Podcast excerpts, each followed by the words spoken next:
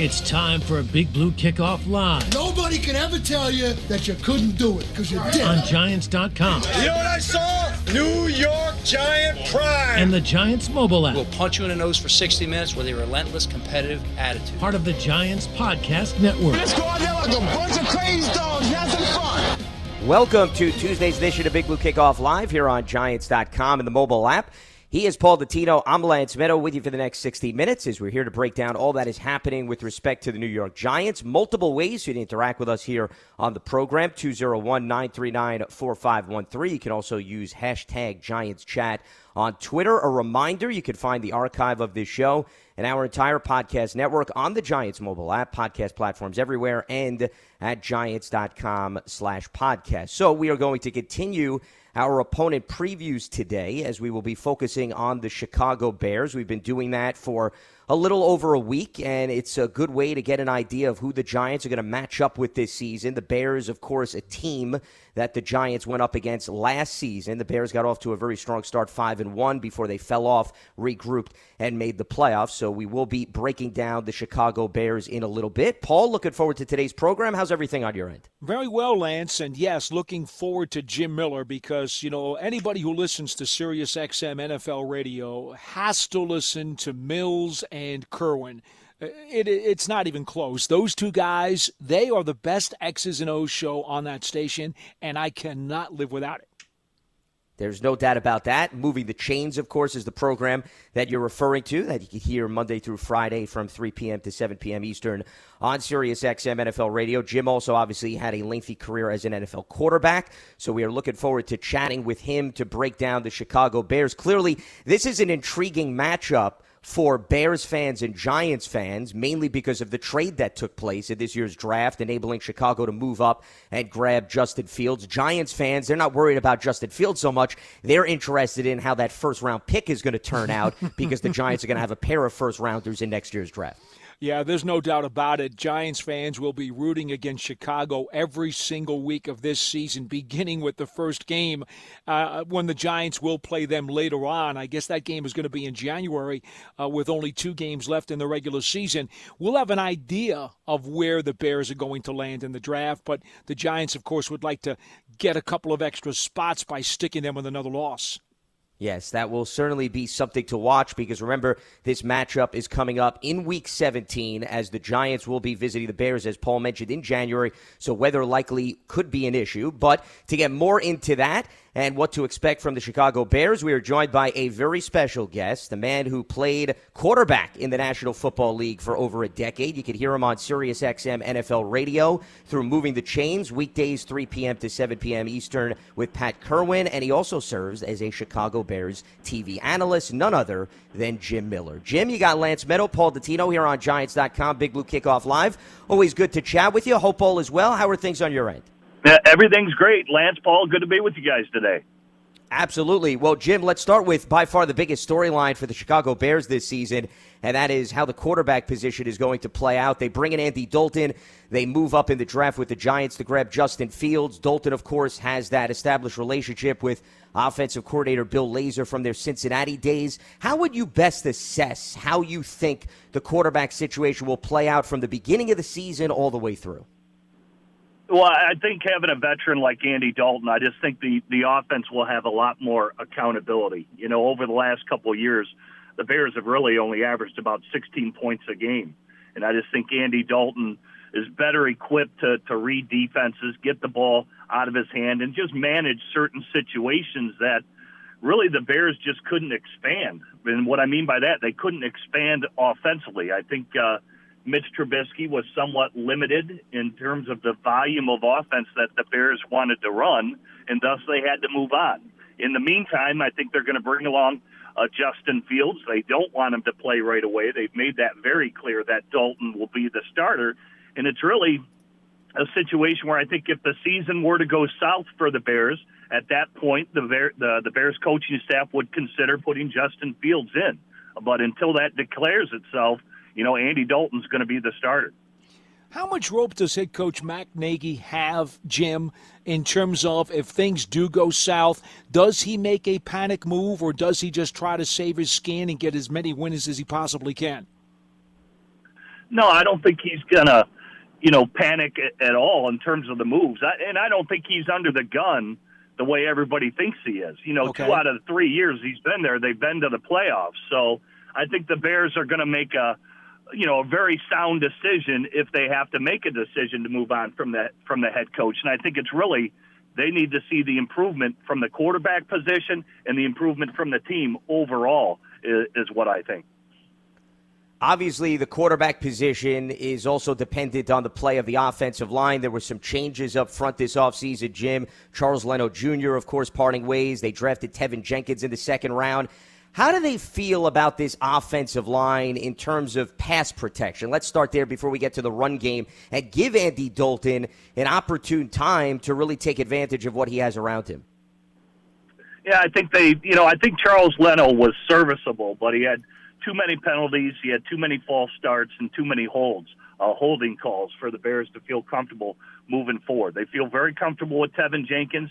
Yes, he is a, a rookie, but again, that's why you got a veteran quarterback to manage that situation on his blind on his blind side. But they feel good of where Teven Jenkins is.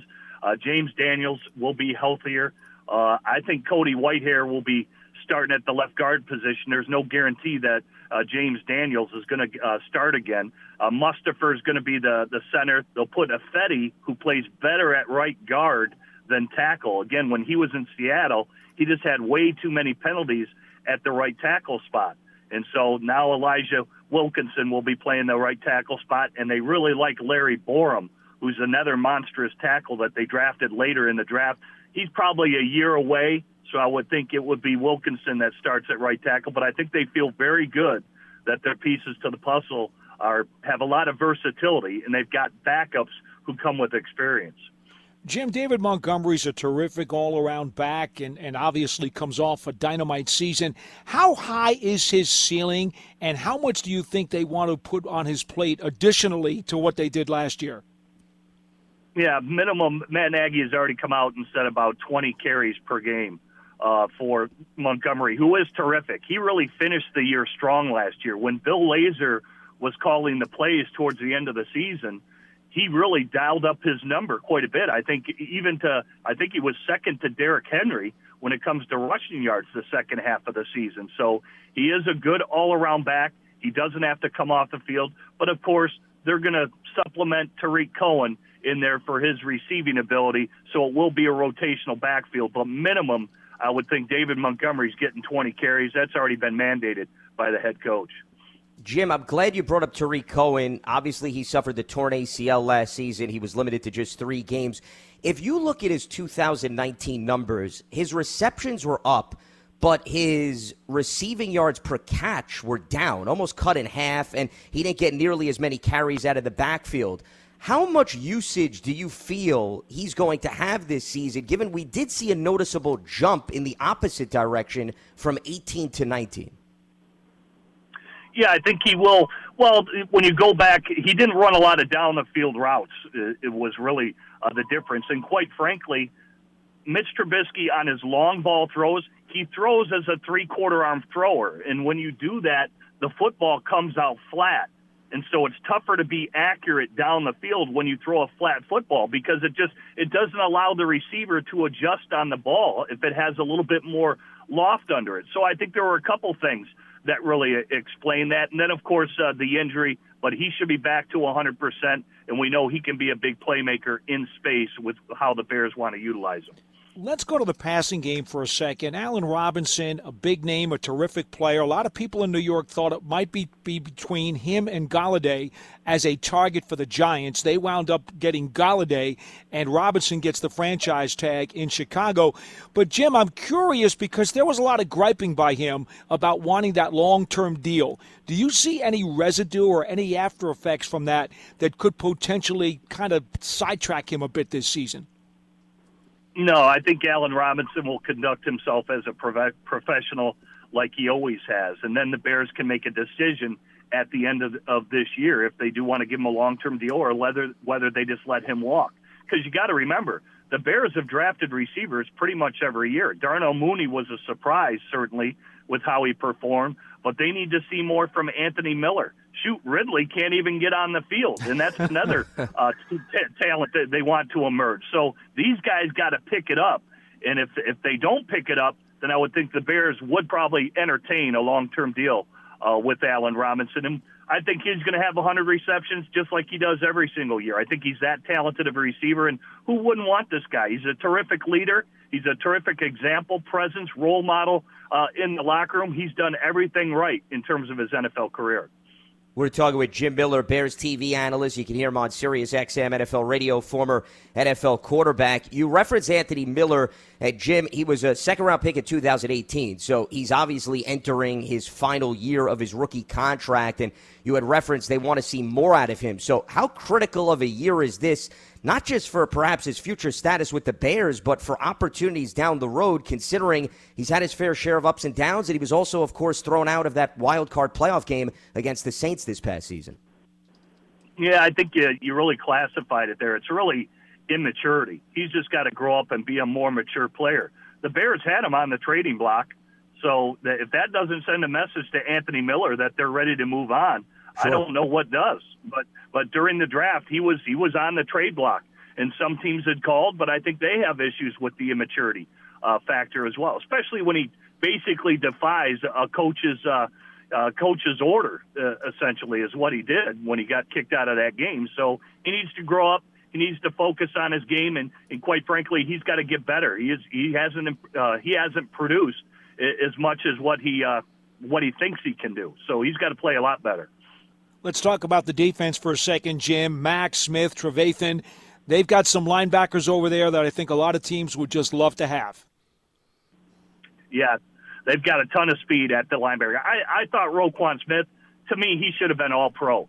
You know, and that's no offense to, to Bobby Wagner up there in Seattle because he's a terrific player. But I think when you look at the sack numbers and the versatility and the tackles that Roquan uh, really represented last year, to me, he deserved to be all pro. And, you know, I think him and Devin White uh, down there in Tampa are now kind of emerging as the top guys. Danny Trevathan, again, he's a pro's pro. He's a tough guy. He just is who he is. And I think they've got some guys behind him, whether it's Josh Woods or Joel uh, Iwe Bunier, that really can step in and fill in if they need to, you know, spell those guys for a game or two if they're they're injured. Their front seven is very stout with getting Eddie Goldman back. Then you got Akiem Hicks. So they've got a stout front seven, obviously Khalil Mack and Quinn on the outside. And I thought it was a really good signing getting Jeremiah Attaochu because Barkevious Mingo played really well for the Bears when he had to play last year. And I think now getting another veteran with Jeremiah, that can spell uh, whether it's Khalil Mack or uh, Robert Quinn on the outside. But they are very stout up the middle when you look at the Bears on their D line. Jim, you look at Robert Quinn's season last year. The previous year, he had a really good year with Dallas, 11 and a half sacks. So they go out, they bring him into Chicago to complement Khalil Mack, as you mentioned. People look at box scores, you know, they don't necessarily break down the film, as you can attest to, and they only see two sacks. So, from a big picture perspective, when you look back at Robert Quinn's season, how much do the numbers actually do justice to his season, or how much more disruptive was he, but it doesn't necessarily show up in the box score?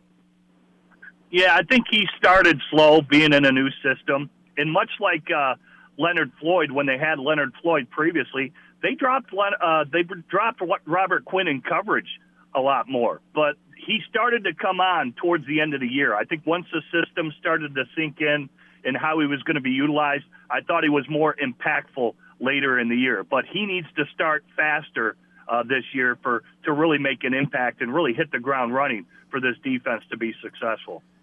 Eddie Jackson, I think, is going to be one of the keys on this team. I know some of the other names seem to get a little more attention in the headlines, but Jim J- Jackson just could be such an important part of this squad. I'd like, like you to address his potential this year.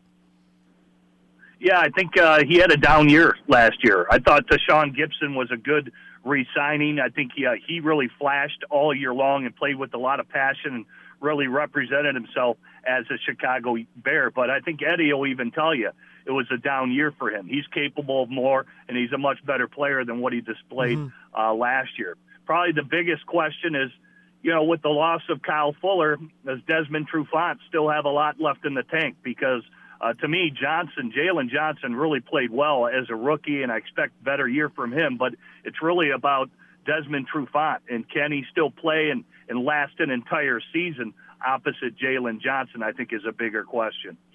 Yeah, I'm with you, Jim. You look at Trufant, you're talking about a player that had nine games and six games in terms of appearances over the last two seasons. So if that's the case, let's go down the hypothetical road. In the event that he doesn't prove durable, how do they feel about the depth chart at cornerback for maybe somebody to emerge that we're not talking about, or perhaps grab another veteran at some point in training camp?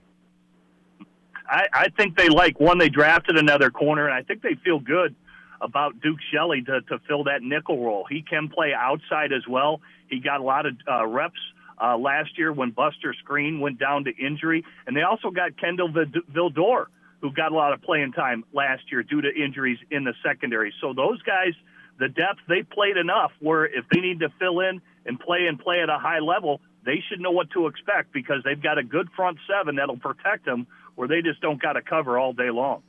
You know, it's never easy with the weather out there in Chicago, Jim. We're well aware of that, but I think Santos and O'Donnell, that's a really solid kicking game they've got. Yeah, they really do. They feel very good about their kicking game, and their special teams have always been uh, pretty solid when you look at the Chicago Bears. So I think the third phase will represent itself. Uh, obviously, the uh, Eddy Piñeiros and how they were rotating through kickers is, is finally gone away because uh, Santos really has proven himself to be a pretty solid and competent guy for Chicago Bears fans. Jim, I was asking about the defensive scheme because of the coordinator change, how they promoted from within with Sean Desai. Chuck Pagano retired. How much you think it's back to what Fangio did, a continuation of Pagano? I'm sort of fascinated in terms of the identity of what this Bears defense is going to be. Yeah, I think they've kept continuity from hiring from within. This is twice this has uh, been elevated from within. When Vic Fangio got the job out in Denver, obviously they just elevated Chuck Pagano, but Chuck had called plays before. We all know that, and I think Sean Desai is a real bright guy. But like any play caller, you're going to have your own tendencies. You know, he may at times we're going to find out if he's going to have maybe more of a heavy blitz influence to provide more more pressure. I think that really has to to really show itself. The players seem to respond to him uh, very well. They seem to like him quite a bit. Um, so I don't expect too much to change defensively. I just think it's always good to to notice in crucial situations the tendency of a coach and how he tends to lean on his play calling, whether he gets more aggressive or whether he's more conservative. And I think that's something uh, every Bears fan is, is really waiting to see and find out. Jim, I think final one for me. We know last year the Bears got off to a really good start, and then they kind of struggled in the middle of the season, and then were able to squeeze into the playoffs. As you look at this year's schedule, it seems to me that there's there's a good chance they could get off to another good start this year because there are some decent matchups that I think they might be able to, to deal with. Yeah, I, I think the Bears are stronger than what people think. Right away, everybody's going to uh, tip their cap to Green Bay. That's if Aaron Rodgers shows up, and and the same for Minnesota. I think they're a very strong roster as well. So in division, you know, you got you've got a guy laying the foundation over there in Detroit. So we'll have to see where that goes. I would think Detroit's about a, a year away, but will be competitive under Dan Campbell. So the Bears are poised to compete in the division. It's just you know playing opening day games against say the LA Rams that are going to be difficult opponents. But the Bears, they beat Tampa last year, and they feel that they're a better team. So I think the Bears will be in every game to compete. It's just they need more offensive accountability. But I'm with you. I think they could surprise this year. Jim, before we let you go, clearly from the Giants' perspective, everybody's focusing on the trade, and they're going to be paying close attention to, of course, whether the Bears are good or not, depending on how that first round pick plays out. But I'm curious, the feel in Chicago, because as you know, it's been up and down in terms of trying to find somebody to solidify that quarterback position. What's the feel and excitement about Justin Fields and perhaps the stability he may be able to provide over the course of the long term there?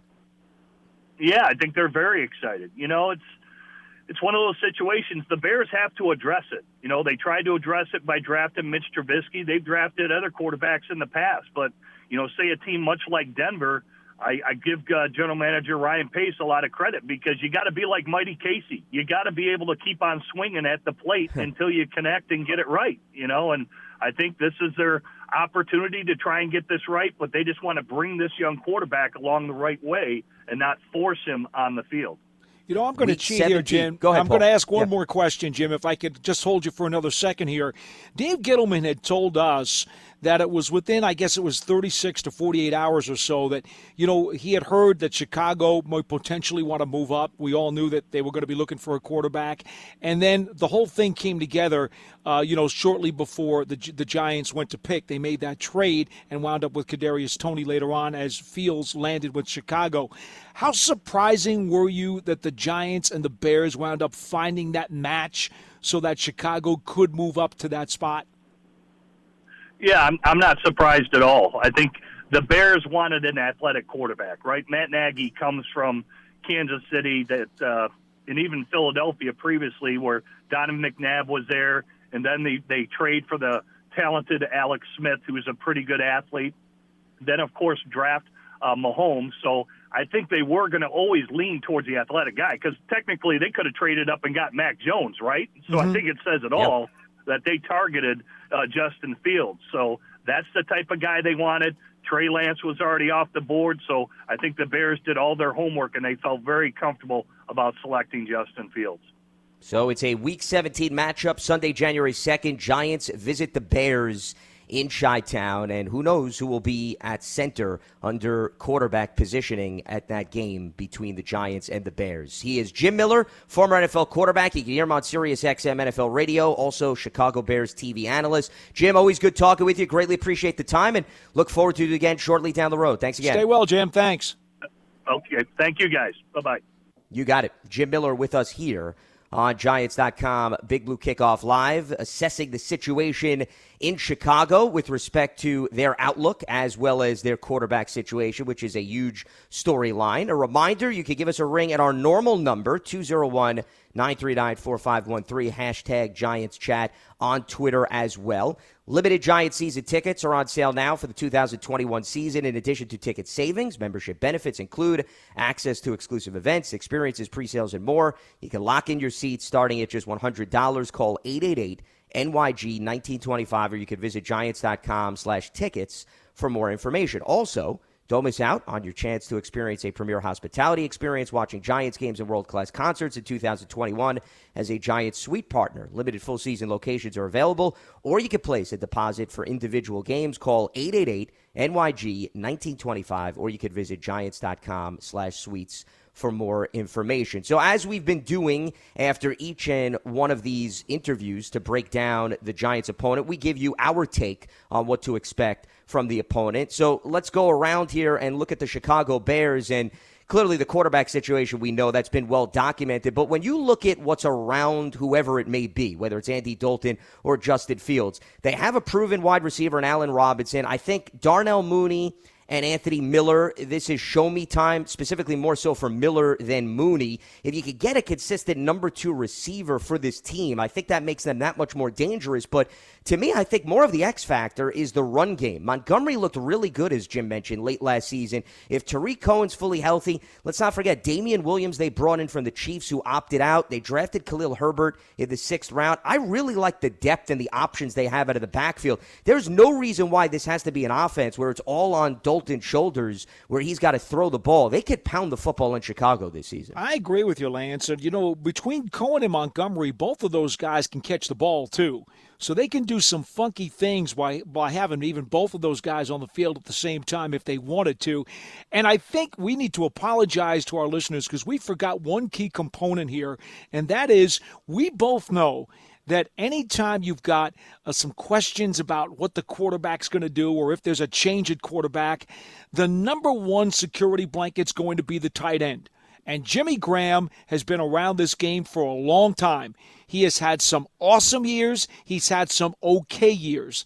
And I wonder how important Jimmy Graham will be when Jim was talking about, you know, some of these receivers need to step up or or maybe emerge and and take some of the load. Would it be would it surprise you if all of a sudden Jimmy Graham wound up having another one of those, you know, 70 catch seasons and 10 touchdowns and all of a sudden people are like, "Well, wait a minute. I thought this guy got old." Jimmy Graham might be a lot more important to this Bears offense than people think this year. Well, I also would add Cole Kmet too, who they Sure. drafted last year. I mean, they really have two tight ends that they could rely on, and Kmet played all 16 games. Jimmy Graham played all 16 games, and he was a big red zone target. Eight touchdowns for mm-hmm. Jimmy Graham. Kmet, quieter, but I think you started to see some flashes. And remember, Andy Dalton's a polished veteran. He didn't necessarily have a tremendous presence at the tight end position, I would argue, through his days in Cincinnati. They had a few guys that they turned to. They had some injuries at that position. But yeah, I would agree with you. If somebody outside of Allen Robinson doesn't emerge this season as the number two guy, it would not surprise me if Jimmy Graham or Cole Kmet is up there as maybe the number two option. Because look at the numbers last year, Paul. Darnell Mooney had 61 catches. Keep in mind, Allen Robinson was number one at 102. So, meaning Robinson, he had 40 more catches than Darnell Mooney. But then Anthony Miller was at 49, Jimmy Graham was at 50. You're going to tell me a tight end can't get 10 more catches to be number two on this team this year? I don't think that's crazy at all. No, not at all. And, and, you know, I think Jim Jim really put it uh, as clearly as day. And Allen Robinson's just really good. he has been for several years, and I understand why they franchised him. I guess he's getting about 18 million uh, on the tag this year in Chicago, and I don't blame them for for doing it because he's just that good. And the thing about it is, too, Lance, he's incredibly reliable. Yeah. He just makes plays time after time after time. You never are left shaking your heads saying, oh, how did they screw that one up? No. If the ball's coming to Allen Robinson, he's going to make sure that he finishes the play. And he's always going to be out there. He's dependable and durable. I, terrific, terrific player. And for his sake, you know, I hope he has another great year and things work out uh, in Chicago for him because I do know he did have some of the griping, and I hate to see that with some players when the contract griping tends to get in the way sometimes. Jim didn't think that it would, and I hope it doesn't because NFL fans enjoy watching Robinson play ball. Some people refer to him as a possession wide receiver. I don't think that's necessarily a bad thing. The bottom line is Allen Robinson moves the chains. And you need a guy like that who is reliable, to your point, who you know is going to be in the right spot. He's going to run good routes, and he's also capable of going up and making plays for his quarterback. So he meets all the criteria. Yeah, he may not be that flashy guy that's going to get a short catch and then run for 50 yards into the end zone. Okay. Well, they got the speedster and Darnell Mooney. He could provide the flash. Allen Robinson could provide the consistency. So I have absolutely no problem with the Bears' decision to place the tag on him. I think if you're Andy Dalton or if Fields does come in sooner rather than later, you're going to have to make sure that you have a reliable option for whoever is under center. And Robinson, to me, fits that bill. So you could do far worse than Allen Robinson in the NFL. And if you have a guy that you know, once again, he could get eight catches a game and he could give you close to the century mark and also be a threat to get into the end zone. Why would you not want to invest in him? And I get it. Mm-hmm. He's up there. He's had a number of years in the NFL. I'm not saying he's an old man, but you know, he's certainly not somebody that's on a rookie contract. So you have to probably monitor that and you wonder, well, if we were to give him a long-term contract, how many years do we want to invest in him? The clock is always ticking. I understand that, and maybe that was part of the reason why they didn't jump to give him a long term extension. But it makes sense to make sure that until you know what you have with the rest of your receiving depth chart, that you feel good that you have a legitimate number one guy that is going to be penciled in every single week, and you know he's going to be a reliable option. So I think it was a very smart move by the Chicago Bears. Well, he's only going on, what, 28 years old, Lance? So Yeah, he's not an old man. I think what 2014. I want to see was his first year in so the NFL. he- I'm going to look yeah, it up to confirm. So he's not he's not exactly past his prime yeah, yet. 2014 with the Jaguars. I mean, I, I think it's fair to say, right, at the end of this season, I don't know how many years and what kind of numbers he's going to want. Well, we know his numbers. He's going to probably want something about in the neighborhood of 20 million bucks a year.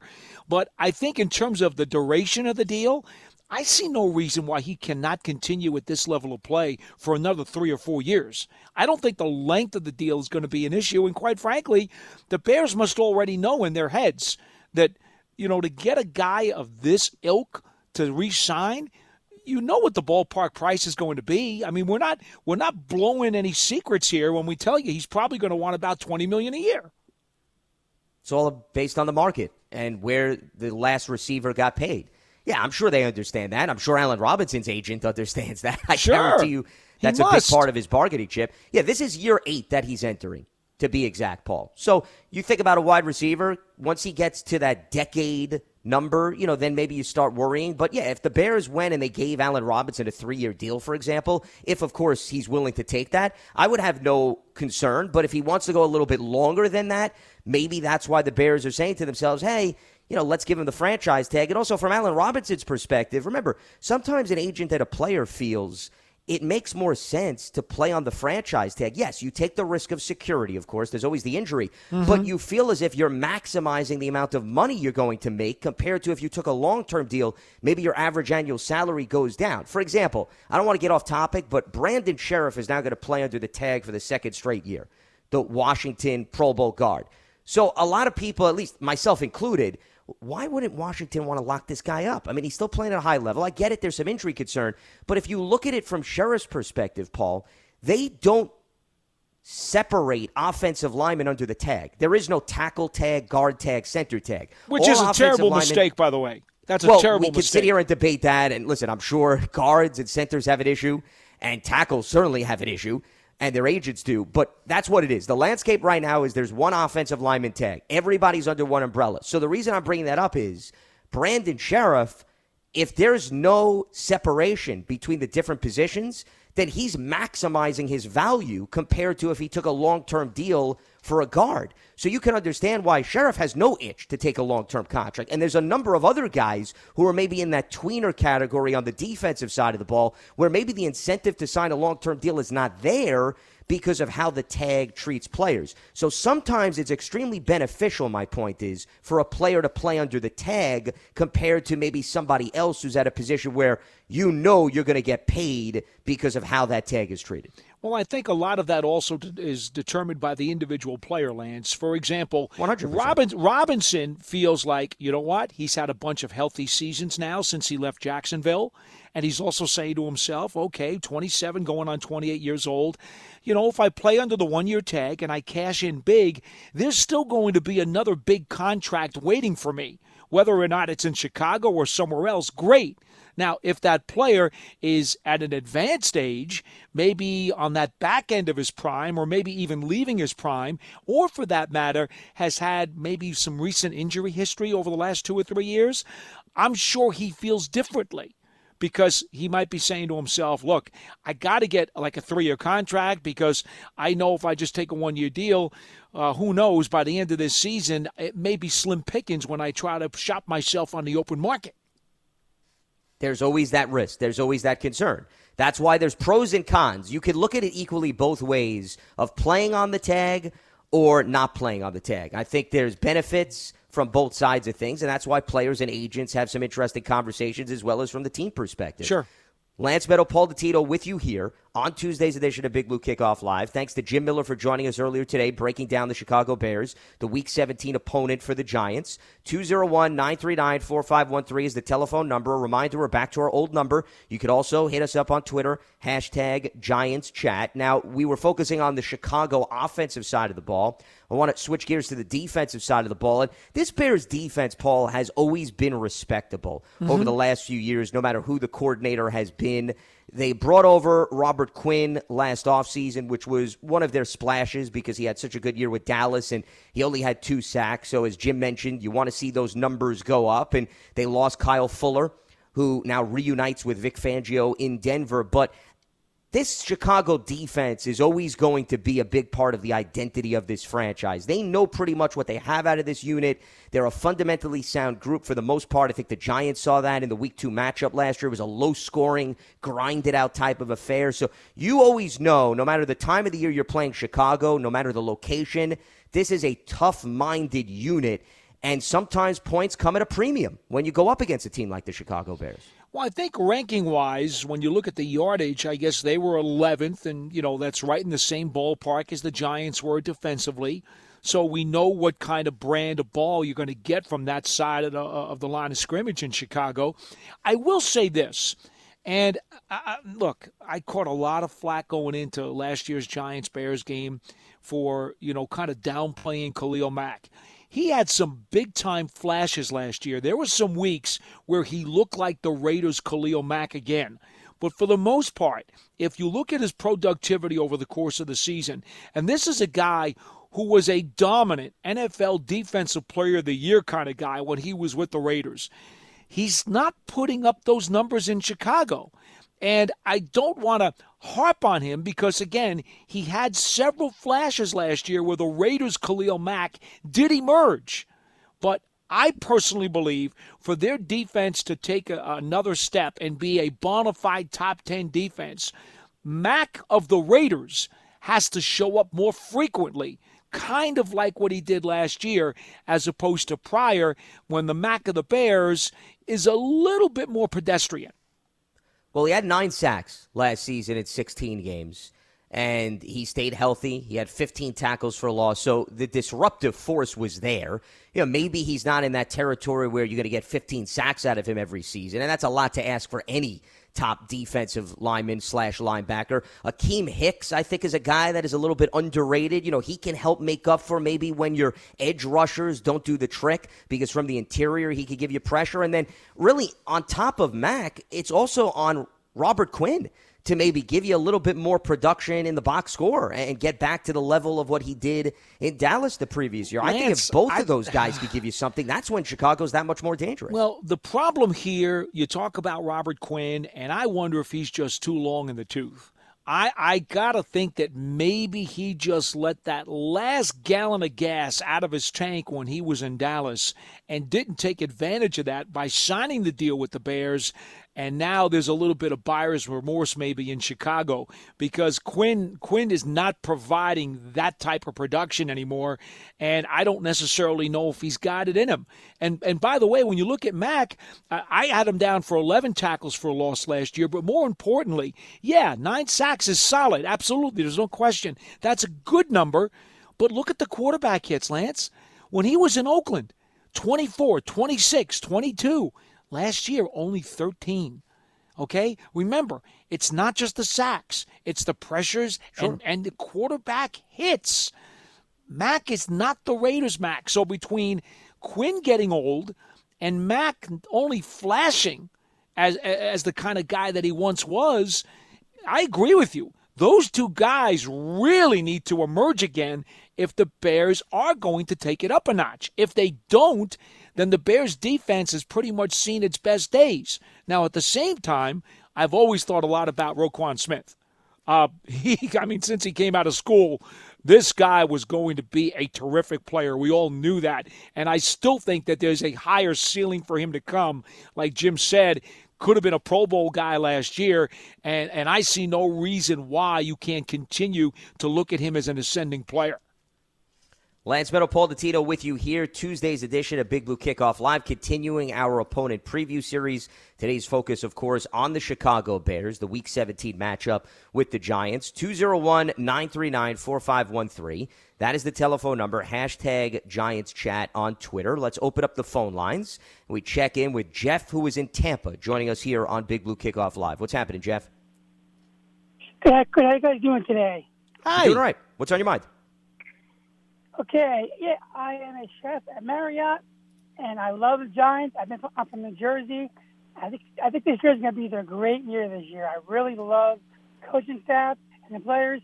I can't wait to see them play the Buccaneers on November 22nd.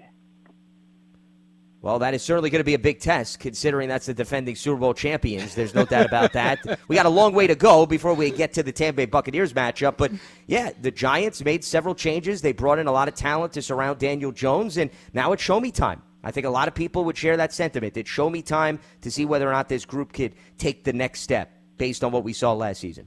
You know what, Lance? I, I was kind of hoping that the caller would be talking about opening day against the Denver Broncos, but he just decided to go to the opener after the bye week and kind of push things forward a little faster than I than I thought he would. Well, it's understandable as a Tampa native or resident, I should say. He's got tickets to that game, so he's circling Week 11. We're a little bit more concerned about Week One, Two, Three before we jump the gun to Week 11, but.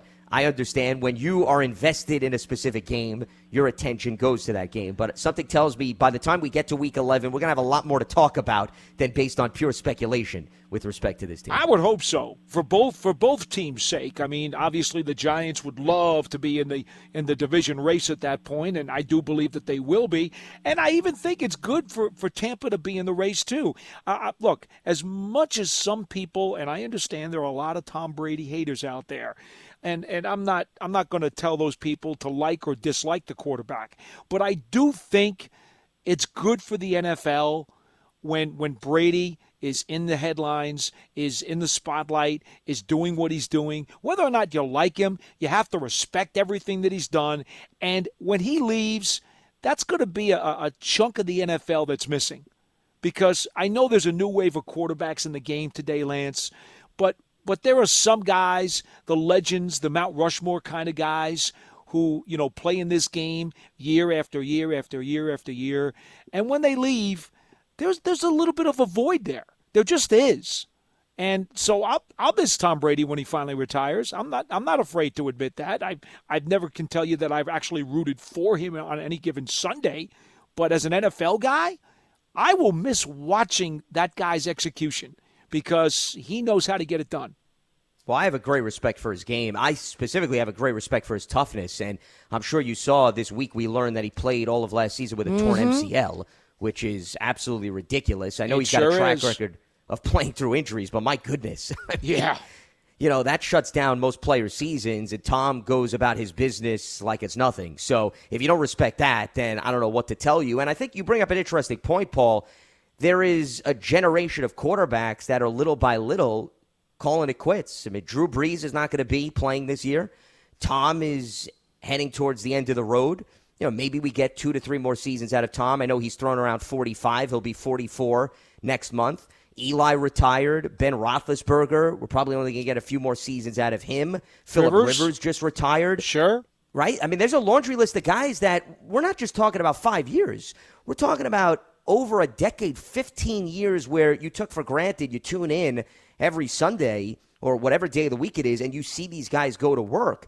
And like anything else, football's generational. There's going to be a new group of quarterbacks that are going to come, and that's fine and that's exciting for the league. But I do think it's a bit of an end of an era for a lot of these guys. And when they're not here anymore, you tend to get so caught up in not appreciating them when they did play that you take things for granted that they're just going to be there every single season. Then all of a sudden, blink of an eye, they're just not there anymore. So, no, don't take for granted what Tom Brady was able to put forth on a weekly basis. And I don't want to talk about him in the past tense because he's still going to have an opportunity to do that. But I'm talking about more his career overall if you don't respect his toughness, then once again, I, I, think you're just being a plain hater. Well, you know what, Lance? Before we get to our next phone call, I think that that generation that we just talked about of star quarterbacks, there's probably only two guys who who have another two or three years left in them, I think, and that would be Aaron Rodgers. Again, we don't know how his Hollywood dreams are going to pan out, and and Matt Ryan. And I'm not even sure if Matt Ryan's going to be in Atlanta after this season, but I suspect that he's still got a few more bullets in, in his gun. But but that generation, that particular decade or so of star passers, uh, we're, we're basically kind of closing the door on those guys. Yeah, those are two other good names. I think Aaron may have a little bit more than that in the tank, though. Paul, I don't know. Depends on what he wants to do. Of course, I mean, it's you know, probably more of a mental question with him than a physical question. I guess. I agree. getting at. I would yeah. agree. It's more about his frame of mind and where he stands and whether or not he wants to continue, of course, playing for the Green Bay Packers. Let's head back to the phone lines. Mike is in Brooklyn and he joins us on Big Blue Kickoff Live. What's happening, Mike? Hey, Lance, Paul, how you guys doing? Hi, good to Doing talk to you. well. How about yourself? Good, good. Um, you know, it's interesting. I, I was uh, said we're going over the Bears today. I have a story, and, and Paul, I think you might appreciate this. Um, in 1980, I was a Navy recruit in uh, Waukegan, Illinois, which is about 14 miles away from Lake Forest, where the Bears have their uh, have their off season um, camp. And this was November. Lake Michigan is right there. Obviously ice cold. And the Bears, um, their facility I guess was it was they were having problems with their facility in Lake Forest, and they had to use a drill hall at the recruit training command that I was at um, on, on a certain day leading up to uh, a game day. And um, we walk into, me and my company, 80, 80 young guys, 18 years old, or so what. We walk into um, drill hall and we see the Chicago Bears lining, you know, doing basically what today was called a walkthrough, I guess. Sure. And yeah, and I, I was a, I'm always been a Giant fan, but I always had a, a space in my heart for the Bears. I don't know. Walter Payton, I guess, did that to me. And I see number 34, and I'm saying, what's going on here? And then I hear one of my uh, my company commanders says the the Bears are having a you know practice, and I was like, oh my god. And uh, so Walter Payton was like in his fourth or fifth year. Uh, I met him. I met Dan Hampton, and uh, uh, the you know, famous quarterback Bob Avellini, and um, and Coach Neill Armstrong, who had been coached the team for like two years or something like that. And of course, being a NFL fan and at that time having a little special place in my in my heart for the Bears, I'm looking for something to get autographed with. I'm I'm looking, you know, I'm in uniform.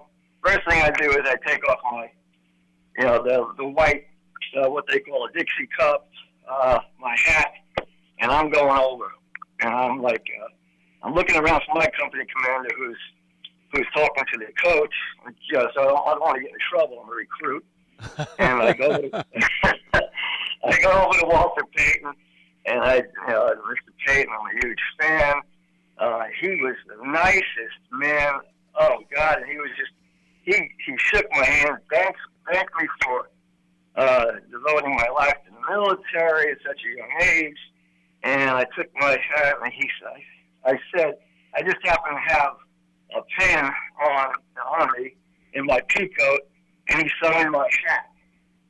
And then he called over Dan Hampton, and I didn't know Hampton at the time. He was, I think it was, you know, one of his first years in the NFL.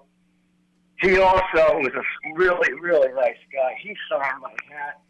And then uh, Bob Avellini comes over, and I knew who he was. I knew he wasn't very good, but I knew he was the quarterback. And he came over and and signed my hat too. I still have it to this day. I'm looking at it right now. And I was just, you know, so taken back by it because obviously what became of Walter Payton, Dan Hampton, one of the, you know, best defensive tackles in the league during his career. And, um, you know, it was just uh, a moment I'll never forget. And I just wanted to, to share that, uh, especially with the, you know, the Bears being the team that you guys are, are, uh, that we're going over today. Well, thank you for your service, Mike. And I would also add one other thing. I, I love those kinds of stories because th- those are kind of stories of yesteryear that we don't really get a whole lot of these days because the personal contact with players just doesn't seem to be there as much. And Lance, you know, I, I've often said that, you know, growing up in the era that I did, I was very fortunate because you know, one of my great thrills. I remember my grandfather took me down to uh, Giant Stadium, and the Giants were practicing out on the grass field out in the parking lot, and, and I got to watch them uh, from the fence. And eh, you know, those were just great things. I got autographs a bunch of the players. Larry Csonka autographed my Giants calendar. Uh, this this goes back quite a ways back into the 70s now. So those kinds of stories touch my heart because I understand how important that connection is between the fans, the players, the coaches. It's it's a big deal. And and I do worry sometimes that we've kind of lost a lot of that in, in recent years. And I, I just, you know, uh, I, I'm very grateful. Let me just put it that way. Well, yeah, I, I feel the same way, and um, that's one one of the reasons why I think uh, the move with uh, bringing Eli back in the capacity that he is in now with the Giants might uh, give us a better um, bridge, um, uh, maybe a more helpful bridge to a fan meeting uh, player and getting more involved that way. Um, the other uh, quick point, um, I was go- watching a couple of, uh, of games from last year that were on NFL Channel that I taped. One was the Seahawks game, and the other one was the uh, was the uh, Cowboy game. And I was noticing, and I was thinking about this because a lot has been said about our uh, depth this year. We have such a, a nice depth uh, situation in our secondary. Not only our secondary, but a lot, you know, most of our our uh, positions. But a, a player like Julian Love stood out to me. Uh, again, another Chicago, I don't know, Chicago or Illinois native, um, I believe. And uh, I remember his interception against the Bears. I think it was his first NFL interception, maybe his Yeah. only one. But um, he he came out in those games as uh, you know a nice what a, what a what a nice luxury it is to have a player who is intelligent. The man is so well spoken. When you see him in his interviews, he doesn't just give you know the standard cliche answers. He, he you know he thinks about what he's about to say. He he, he expresses himself so way so well. Very intelligent and a nice ambassador uh, for the Giants to have um, a young, uh, you know, obviously a young player who nearly doubled his stats last his tackle stats last year. Um, showed a lot of improvement. And one thing I noticed, he, he is probably, if not the best, one of the best form tacklers secondary. Um, when he when he gets a player, he wraps them up. It's not like you know where they throw a shoulder at somebody, uh, or, or you know the, the phantom tackles that they try uh, that players try nowadays. Yeah. He he wrap, he wraps people up. Well, Mike, look, I, I look, I appreciate the compliments for Julian Love, but I want to make something very clear. Joe Judge was very particular when he got to this organization about the kind of players that he wanted, the style of players, the fundamentally sound players, the guys who are willing to be taught if they don't know things, and the guys who will be disciplined enough to make sure that they can be counted on.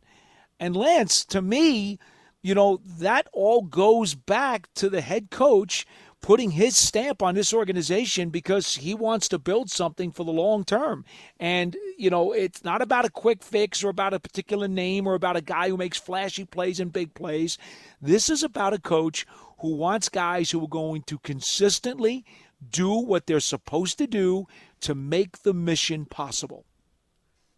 Well, also Julian Love has versatility, and I think that's what makes him appealing. The ability to play multiple positions. Also, keep in mind the reason why his numbers made a jump was the fact that he didn't get much time on the defensive side of the ball his rookie year. Remember, he didn't play on the defensive side until very late in the season. Sure, So the sure. fact that he was utilized a little bit more on the defensive side of the ball in 2020, that's basically why he, obviously his numbers went up. So I think you can't dismiss that from the conversation. But as far as Love, listen, Love fits the profile of what Patrick Graham and Joe Judge want on the defensive side of the ball. And that is they want players that are interchangeable. I think that was a big theme this offseason based on who they brought in via the draft and free agency and also going back to last year players that they're not just defined by one thing, meaning he can only play on the outside. He's only a slot guy. He's only a deep safety. So Love, they're trying to tap into the different skills that he showcased back at college at Notre Dame and then what he could perhaps bring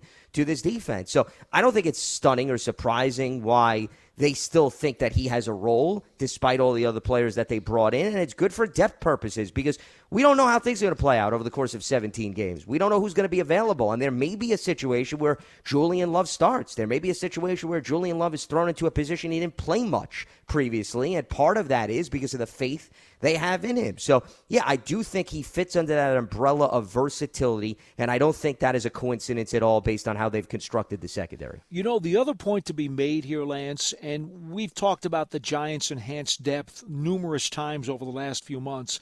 But see, what what's really critical here is that it's young depth.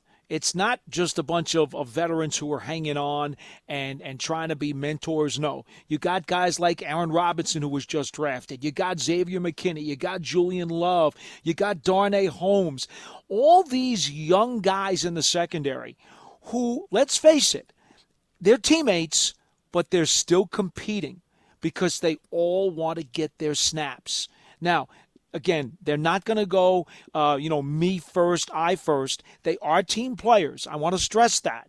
But there is certainly going to be a competitive juices that's flowing through these guys because they all know that if they don't get their act together and they don't play up to speed, well, the guy next to them is probably going to take their snaps because Joe Judge is not going to hesitate to pull a guy out of the lineup if he thinks he's got another young veteran just sitting there waiting to excel. So the competition that gets these guys' juices flowing is going to push each other as they get better and as they learn and as they mature. It's a great situation because I've, I've been around enough of teams, Lance, where either the young player – or the old veteran was in the starting lineup. And because they knew what the score was, and they knew that the guy behind them on the depth chart was not a significant piece of competition, that kind of leads to a little bit of apathy. And that does not help your football team. When we say well, competition other, is good, it really is. The other component, based on what you said about the youth, is the ability to continue to promote continuity. Because yes. if you draft guys and they're not that far apart, you can grow them together. So, for example, Julian Love 2019, McKinney 2020, and Darnay Holmes the same year, and Aaron Robinson 2021. That's four guys I just named that were drafted over the span of three years. And you know that as long as you're a second round pick, which most of these guys are, and further back, you're going to get four years. So, you know, that's a number of years that you can build around these guys. And yes, there are some veterans, and you always need to have the complementary veterans who may not be on lengthy contracts. But the fact that you have four players that you can feel good about, hey, this is our nucleus, and they'll be able to be with one another over the course of three to four years, and then maybe we give them a second contract. I think that bodes very well for the sake of the defense, as opposed to you see some defenses where they'll sign guys on one year contracts and they'll come and go. And then all of a sudden, the following year, yeah, maybe you got one or two guys that have been the staples of your secondary, but then all of a sudden they're playing next to different corners or they have a new safety or there's a new slot guy. And that's very difficult. That could become stressful for the sake of the scheme for the sake of the individual players. So I think that's promising. The fact that they've invested in the draft over the last three years, and it's not as if these guys are on the final years of their contract where all of a sudden you have to worry about who's going to replace them the mm-hmm. following season. Yes, I totally concur with that, Lance. And as long as you're mentioning the word draft, I mean, we always forget, at least I think we do, uh, Darius Williams, who was taken in the sixth round out of Oklahoma State this year. I mean, we look at the depth in this secondary and we keep saying to ourselves, this guy, this guy, that guy, that guy. And how many times do we even bring up Rodarius Williams in the conversation? And I and I guarantee you the coaches are going to look at him carefully too and see if he deserves to stay. Yeah, late round pick from this year, so that really adds five to the list of guys if you're keeping track of who have been drafted over the last three years. Never a bad thing. And even if they contribute on special teams year one and they just get their feet wet a little bit on sure. the defensive side of the ball, then hey, maybe that establishes the foundation for them to make a jump in year two. Never a bad thing from that standpoint. Totally agree.